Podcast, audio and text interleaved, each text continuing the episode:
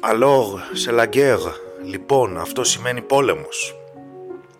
Γεια σας και καλώς ήρθατε σε ένα ακόμα επεισόδιο του The Big Picture Podcast γιατί σε έναν κόσμο που μεταβάλλεται ταχύτατα δεν πρέπει να χάνουμε την μεγάλη εικόνα. Σήμερα. Σήμερα λοιπόν είναι Παρασκευή 27 Οκτωβρίου του 2023 και αύριο, όπως ξέρουμε όλοι, έχουμε την εθνική μας γιορτή, την επέτειο του ηρωικού μας όχι, το οποίο εισήγαγε ουσιαστικά την Ελλάδα στον δεύτερο παγκόσμιο πόλεμο. Και τώρα μεταξύ μας γιορτάζουμε την είσοδό μας στον πόλεμο και όχι τη λήξη του όπως κάνουν όλοι οι υπόλοιποι, γιατί η λήξη του πολέμου δυστυχώς μας βρήκε βαθιά διαιρεμένους, κάτι για το οποίο δεν πρέπει να είμαστε καθόλου υπερήφανοι και ούτε να γιορτάζουμε, αλλά φυσικά ούτε να ξεχνάμε, έτσι. Και μιλώ για τη συμφορά του εμφυλίου πολέμου. Αυτή πρέπει να τη θυμόμαστε για να μην επαναληφθεί ποτέ ξανά. Όμως ας επικεντρωθούμε στο σημερινό 30ο και επαιτειακό επεισόδιο στο οποίο θα μιλήσουμε για την 28 Οκτωβρίου του 1940. Ε, μια ημέρα που γράφτηκε με χρυσά γράμματα στην ιστορία του έθνους των Ελλήνων. Ξεκίνησα με μια πάρα πολύ συγκεκριμένη φράση η οποία αντικατοπτρίζει ουσιαστικά το όχι. Το όχι του ελληνικού λαού, το όχι του ελληνικού έθνους μέσα από τα χείλη του Ιωάννη Μεταξά στο Ιταμό Ιταλικό τελεσίγραφο το οποίο παραδόθηκε στον Έλληνα Πρωθυπουργό από τον πρέσβη, τον Ιταλό πρέσβη Εμμανουέλε Γκράτσι τα ξημερώματα της 28 Οκτωβρίου του 1940. Αυτό το επεισόδιο θα είναι λίγο διαφορετικό. Δεν θέλω να σας κάνω μάθημα ιστορίας. Πολύ πιθανόν πάρα πολλοί από εσάς, αν όχι όλοι, εύχομαι όλοι, γνωρίζετε επακριβώς τι συνέβη εκείνες τις ημέρες, εκείνη την περίοδο. Το έχουμε κάνει στο σχολείο, το έχουμε διδαχθεί, έχουμε διαβάσει, έχουμε ακούσει, έχουμε δει βίντεο κτλ. Οπότε το σημερινό επεισόδιο θα είναι λίγο διαφορετικό. Θα σας μιλήσω για το τι έγραφε το Ιταλικό τελεσίγραφο. Τι ακριβώς έγραφε. Και σας το διαβάζω επακριβώς. Η ουδετερότητα της Ελλάδας απέβει ολοένα και περισσότερον απλώς και καθαρός φαινομενική. Η ευθύνη δια την κατάσταση ταύτην πίπτει πρωτίστως επί της Αγγλίας και επί της προθέσεώς της όπως περιπλέκει πάντοτε άλλας χώρας εις των πόλεμων η Ιταλική κυβέρνησης θεωρεί έκδηλον ότι η πολιτική της ελληνικής κυβερνήσεως έτεινε και τίνει να μεταβάλει το ελληνικό έδαφος ή τουλάχιστον να επιτρέψει όπως το ελληνικό έδαφος μεταβληθεί εις βάση πολεμικής δράσεως εναντίον της Ιταλίας. Τούτο δεν δε θα είναι δύνατο να οδηγήσει ή εις μίαν ένοπλην ρήξην μεταξύ της Ιταλίας και της Ελλάδος. Ρήξην την οποία η Ιταλική κυβέρνηση έχει πάσα πρόθεση να αποφύγει. Όθεν, η Ιταλική κυβέρνηση κατέληξε στην απόφαση να ζητήσει από την ελληνική κυβέρνηση ως εγγύηση δια την ουδετερότητα της Ελλάδος και ως εγγύηση δια την ασφάλεια της Ιταλίας το δικαίωμα η Ιταλία δηλαδή, να καταλάβει δια των ενόπλων αυτής δυνάμεων, δια την διάρκεια της σημερινής προς την Αγγλία ρήξεως, ορισμένα στρατηγικά σημεία του ελληνικού εδάφους, η Ιταλική κυβέρνηση ζητεί από την ελληνική κυβέρνηση όπως μη εναντιωθεί στην κατάληψη ταύτην και όπως μη παρεμποδίσει την ελευθέρα διέλευση των στρατευμάτων των προοριζόμενων να την πραγματοποιώσει. Τα στρατεύματα ταύτα δεν παρουσιάζονται ως εχθροί του ελληνικού λαού και η Ιταλική κυβέρνηση δεν προτίθεται ποσός δια της προσωρινής κατοχής στρατηγικών τεινών σημείων επιβαλόμενη υπό τις ανάγκες των περιστάσεων και εχούσης καθαρός αμυντικών χαρακτήρα να θίξει οπωσδήποτε την κυριαρχία και την ανεξαρτησία της Ελλάδος. Τώρα, πώς θα το πετύχαινε αυτό η Ιταλία, κάνω μια παύση, γιατί δεν μπορώ να το σχολιάσω. Πώς θα το πετύχαινε αυτό η Ιταλία, ένα κράτος, να ζητάει για προσδιορίστο χρόνο, όσο κρίνουν εκείνοι, να καταλάβουν δια των ενόπλων δυνάμεών τους στρατηγικά κομμάτια του εδάφους μιας άλλης χώρας, χωρίς να προ... κατονομάζουν πια συγκεκριμένα, έτσι. Άρα, μπορούν να, να καταλάβουν κατά βούληση ό,τι θέλουν για όσο χρόνο θέλουν και αυτό δεν, είναι, δεν έρχεται ενάντια του ελληνικού λαού των ελληνικών συμφερόντων και δεν θίγει την ανεξαρτησία και την κυριαρχία της Ελλάδας. Βλέπετε πώς χρησιμοποιούν την γλώσσα οι μεγάλες δυνάμεις, πώς κάνουν το άσπρο μαύρο έτσι, και πώς οι λέξεις χάνουν τη σημασία τους να συνεχίσω και να κλείσω στην τελευταία παράγραφο του Ιταλικού τελεσυγράφου, το οποίο θα έχω ε, ακριβώς το link για να το διαβάσετε κιόλας και από το βιβλίο που το έχω πάρει. Η Ιταλική κυβέρνηση ζητεί από την ελληνική κυβέρνηση όπως δώσει αυθορή εις τα στρατιωτικά αρχά στα αναγκαίας διαταγάς ή να η κατοχή αυτή διηνυθεί να πραγματοποιηθεί κατά ειρηνικών τρόπων. Εάν τα Ιταλικά στρατέματα ήθελον συναντήσει αντίσταση, η αντίσταση αυτή θα καμφθεί δια των όπλων και η ελληνική κυβέρνηση θα έφερε, θα έφερε τας ευθύνας, η οποία ήθελον προκύψει εκ τούτου. Αθήνε την 28 Οκτωβρίου του 1940. Το Ιταλικό τελεσίγραφο της Ιταλικής κυβέρνησης στην ελληνική κυβέρνηση. Ότι αφήστε μας να περάσουμε, θα φέρουμε όσο στρατό θέλουμε, θα καταλάβουμε όποια εδάφη θέλουμε χωρίς να σας λέμε πια, για όσο χρόνο θέλουμε και αν τολμήσετε και φέρετε αντίσταση, για το καλό σας το κάνουμε. Έτσι. Και αν τολμήσετε να φέρετε αντίσταση, εσείς θα έχετε εσείς την ευθύνη και θα σας πολεμήσουμε και θα σας συντρίψουμε. Αυτή είναι η γλώσσα, αυτή είναι η ρητορική μιας μεγάλης δύναμης. Και σκεφτείτε, τραβήξτε τις παράλληλες με το σήμερα. Η Ελλάδα λοιπόν βρισκόταν στο κατόφλι του Δευτέρου Παγκοσμίου Πολέμου. Εν τούτης, το δράμα αυτό είχε ήδη ξεκινήσει αρκετούς μήνες νωρίτερα εξαιτίας της ολοένας και προκλητικότερης ιταλικής συμπεριφοράς με αποκορύφωμα τον τορπιλισμό της Έλλης στην Τίνο τον 15 Αύγουστο. Αυτό που προσπαθούσε η ελληνική κυβέρνηση να κρατήσει τις ισορροπίες δεν δημοσίευσε ακριβώς, ενώ ήξεραν την προέλευση του υποβρυχίου από τα συντρίμια της Τορπίλης κτλ. Ήξεραν ότι το, το υποβρύχιο ήταν Ιταλικό, ήταν έγκλημα αυτό που κάνανε. Ήταν θρησκευτική εορτή σε ένα σημειοστολισμένο πλοίο αγκυροβολημένο και οι Ιταλοί το χτύπησαν. Ήταν ξεκάθαρη πρόκληση. Η ελληνική κυβέρνηση αποφάσισε να μην απαντήσει και να μην το δημοσιεύσει, ε, δημοσιοποιήσει για να μην οδηγήσει σε περισσότερη. Δεν ήταν κατεβενασμό, δεν ήθελε να οδηγήσει σε περισσότερη ένταση ε, με την Ιταλία. Μην ξεχνάτε ότι η Ιταλία ήταν σύμμαχος της Γερμανίας, ήταν υπερδυνάμεις εκείνης της εποχής.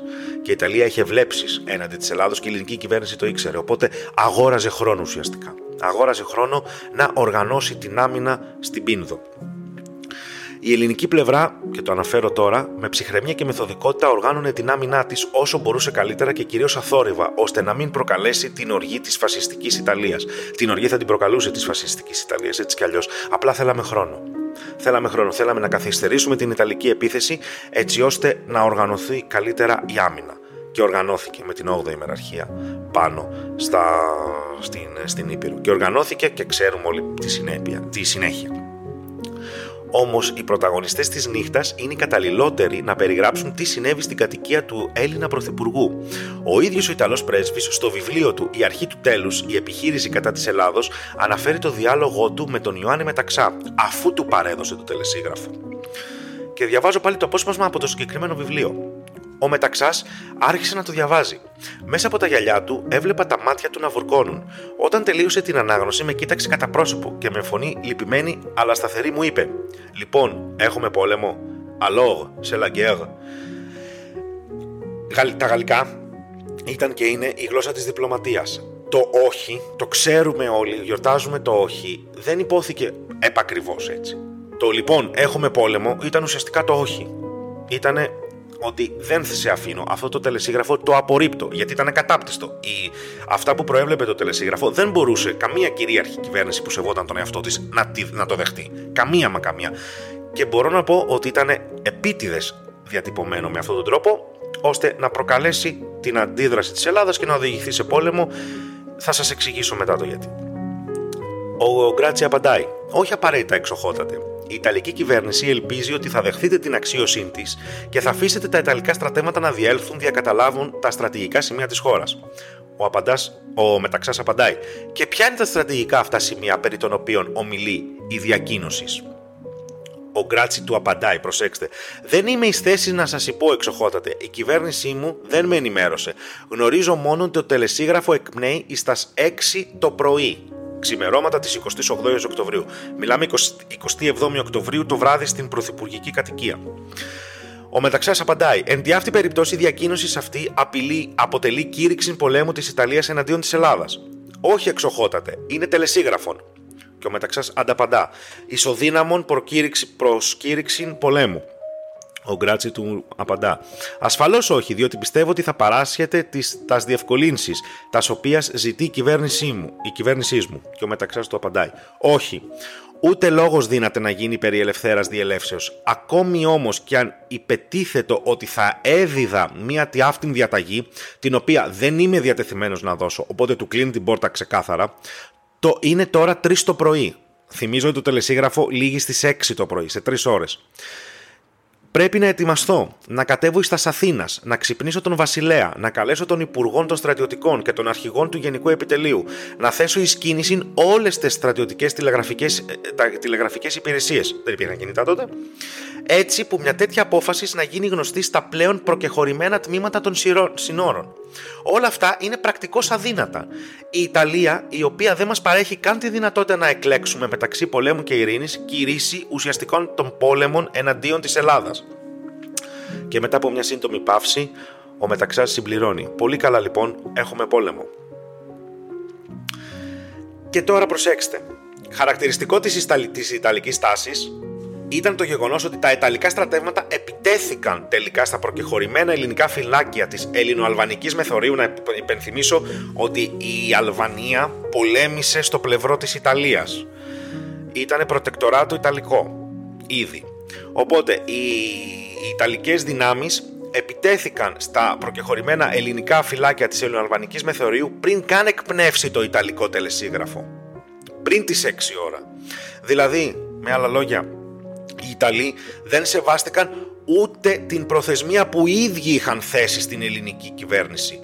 Αυτή την ασφικτική πάει ο Ιταλός πρέσβης τρεις η ώρα τα χαράματα στον πρωθυπουργό στον Μεταξά, στο δικτάτορα Μεταξά και του λέει ότι θέλω να μας αφήσεις να, να μπουν τα Ιταλικά στρατεύματα. Δεν γνωρίζει καμία λεπτομέρεια που ένας ηγέτης θα ρωτήσει ποια στρατεύματα, ποια μέρη, ποια τμήματα της, της ελληνικής επικράτησης θέλετε, για πόσο καιρό κτλ. Δεν το γνωρίζει η Ιταλική κυβέρνηση προφανώς δεν το είπε για να μην απαντήσει, για να μην βρεθεί σε δύσκολη θέση ή γνώριζε, ή όλα αυτά ήταν δείγμα αυτού που τελικά οι Ιταλοί θέλανε να κηρύξουν τον πόλεμο στην Ελλάδα.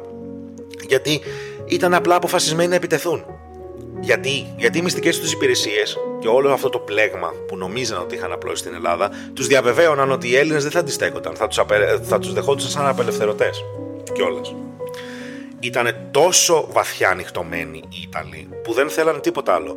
Δεν δώσανε καμία, καμία, μα καμία επιλογή στους Έλληνες. Ακόμα και να θέλανε οι Έλληνες που δεν θέλανε και προφανώς δεν θέλανε κανένας λαός που είχε αξιοπρέπεια και καμιά κυβέρνηση, το ξαναλέω, δεν θα δεχόταν ένα τέτοιο ιταμό τελεσίγραφο. Γι' αυτό το λέμε ιταμό τελεσίγραφο. Ήταν τελεσίγραφο της ντροπής αυτό το πράγμα.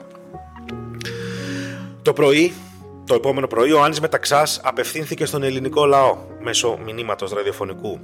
Και πώς τελείωσε. Όλο το, όλον το έθνος ας εγερθεί σύσσωμον. Αγωνιστείτε δια την πατρίδα, τας γυναίκας, τα παιδιά σας και τα, και τας ιεράς μας παραδόσεις. Νυν υπερπάντων ο αγών. Ο αγώνας είναι πάνω από όλους. Η στάση του δικτάτορα Ιωάννη Μεταξά αντικατόπτριζε περίφημα το λαϊκό αίσθημα εκείνης της εποχής. Οι Έλληνες ήταν ένα λαός που δεν ήταν καθόλου διατεθειμένος να υποκύψει στους εκβιασμούς μια μεγάλης δύναμης και θα πολεμούσε μέχρι εσχάτων ενωμένος. Οι Ιταλοί, χωρίς να το γνωρίζουν, χωρίς να το γνώριζαν μάλλον, είχαν ήδη ιτηθεί και ήταν μόλις το πρωινό της 28 Οκτωβρίου του 1940. Ήμουν ο Θέμης και θα τα πούμε πάλι την επόμενη Παρασκευή. Μην ξεχνάτε, αν σας αρέσει αυτή η σειρά των επεισοδίων και σας ενδιαφέρουν οι διεθνείς εξελίξεις, κάντε ένα follow το podcast στα social media, στο Instagram και στο Facebook. Είναι το The Big Picture Podcast, με κάτω παύλες ανάμεσα στις λέξεις στο Instagram. Ακόμα αν θέλετε να μας υποστηρίξετε, μπορείτε να το κάνετε μέσω της επίσημης ιστοσελίδας μας, αλλά και στο Patreon. Είναι το The Big Picture Podcast. Και να κλείσω αυτό το επεισόδιο λέγοντας χρόνια πολλά, χρόνια πολλά στους Έλληνες στου απανταχού Έλληνες, στους Έλληνες που είναι απλωμένοι σε όλη τη γη και στην Ελλάδα και στο εξωτερικό παντού. Η ιστορία είναι διδακτική για τους επόμενους. Όχι γιατί, όχι γιατί επαναλαμβάνεται. Προσέξτε, αυτό δεν το έχω ξαναπεί. Όσο, θελκτικό και να, όσο θελκτική και να είναι αυτή η θεώρηση και αυτή η εξήγηση της ιστορίας, η ιστορία δεν κάνει κύκλους, δεν έχει κυκλική τροχιά. Γιατί καμία εποχή δεν είναι ακριβώς ίδια με την προηγούμενη.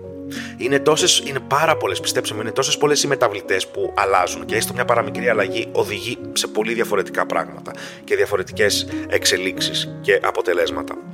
Φανταστείτε, μην φανταστείτε την ιστορία σαν ένα κύκλο, αλλά φανταστείτε την αντίθετα σαν ένα σπιράλ, το οποίο πάει να κλείσει, υπάρχουν στοιχεία που λες ότι μοιάζουν από εποχή σε εποχή, όμως την τελευταία στιγμή το σπιράλ δεν κλείνει, φεύγει προς μια άγνωστη κατεύθυνση, προς το μέλλον. Γι' αυτό πρέπει να μελετάμε την ιστορία χωρίς προκαταλήψεις, χωρίς παροπίδες. Πρέπει να δίνουμε χρόνο. Πρέπει να διαβάζουμε τις αντίθετες απόψεις, ώστε να αναβάνουμε τα παραδείγματα που μπορεί εκείνη να μας προσφέρει, για να τα εφαρμόσουμε σήμερα στις προκλήσεις που αντιμετωπίζουμε. Εντάξει. Το μεγαλύτερο δίδαγμα για μένα, το διαχρονικό δίδαγμα της ελληνικής ιστορίας είναι ότι όταν ήμασταν ενωμένοι ήμασταν τρομερός αντίπαλος και ήμασταν ικανοί για πραγματικά μεγαλεία, για απίστευτες κορυφές, να φτάσουμε απίστευτες κορυφές. Δυστυχώς όμως δεν είμαστε πάντα ενωμένοι. Και όταν δεν είμαστε ενωμένοι, είμαστε ικανοί για τα πιο απίστευτα εγκλήματα που μπορεί να κάνει άνθρωπος σε άνθρωπο. Και δυστυχώς έχουμε πολλές μαύρες σελίδες. Θυμηθείτε το πάντα.